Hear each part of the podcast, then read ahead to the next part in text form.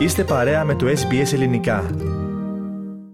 Στο πλαφόν των 60 δολαρίων το βαρέλι στην τιμή του ρωσικού πετρελαίου έχουν συμφωνήσει τα κράτη-μέλη της Ευρωπαϊκής Ένωσης, ακολουθώντας προηγούμενη απόφαση των χωρών της ομάδας των 7, γνωστή ως G7, καθώς και της Αυστραλίας. Στην επιβολή πλαφών στην τιμή του ρωσικού αργού αντιδρούσε η Πολωνία – Χθες, ωστόσο, η Βαρσοβία έδωσε την στήριξή της ανοίγοντας τον δρόμο για την επίσημη έγκριση μέσα στο Σαββατοκυριακό.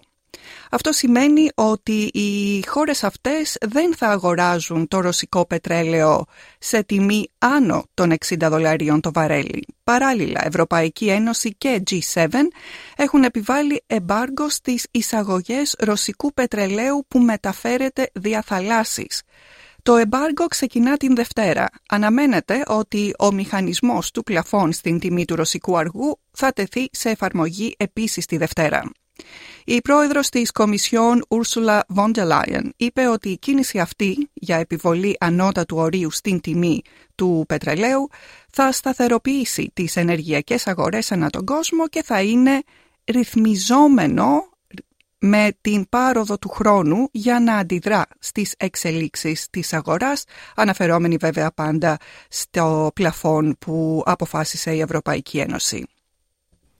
So this price cap will benefit directly emerging and developing economies, and it will be adjustable over time so that we can react to market developments.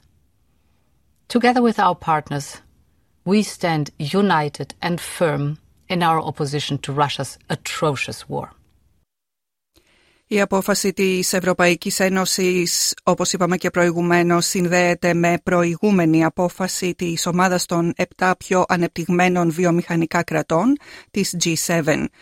Στόχος τους είναι η μείωση των ρωσικών εσόδων από την πώληση πετρελαίου και όπως ακούσατε και την κυρία Φόντελα να λέει, η απόφαση αυτή συνδέεται με τον πόλεμο στην Ουκρανία.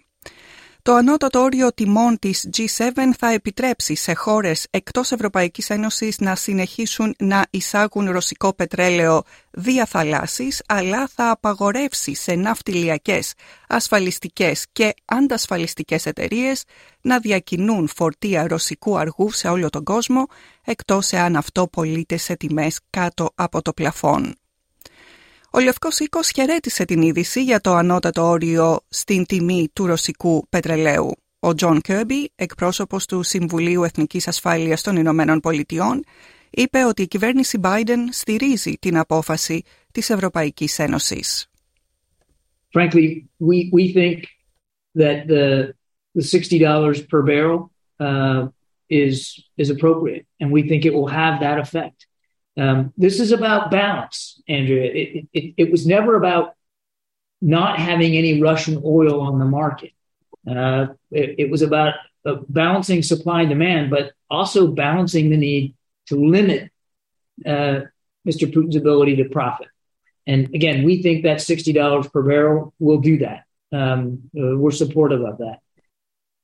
Ο κύριος Κέρμπι είπε επίσης ότι ο πρόεδρος των Ηνωμένων Πολιτειών Τζο Μπάιντεν είναι πρόθυμος να συναντηθεί με τον Ρώσο ομολογό του Βλάντιμιρ Πούτιν. He, he said if, if Mr. Putin's ready to end the war in Ukraine, you know, he'd be prepared to speak with him. But he also said clearly that Mr. Putin is showing absolutely no signs of that. So again, our focus is going to be on making sure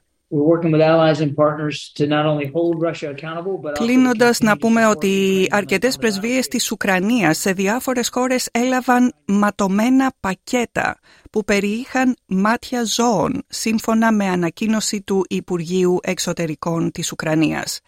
Τα ματωμένα αυτά πακέτα, ματωμένα πακέτα σε εισαγωγικά, με περιεχόμενο εμποτισμένο σε υγρό, με χαρακτηριστικό χρώμα και οσμή, στάλθηκαν στις πρεσβείες της Ουκρανίας στην Ουγγαρία, στην Ολλανδία, στην Πολωνία, στην Κροατία και στην Ιταλία, καθώς και στα γενικά προξενία στην Νάπολη, στην Κρακοβία και στο προξενείο στο Μπρνό και οι δύο αυτές πόλεις βρίσκονται στην Πολωνία, όπως έγραψε ο εκπρόσωπος του Υπουργείου Εξωτερικών στο Κίεβο, Όλεγ Νικολένκο, σε ανάρτησή του στο Facebook.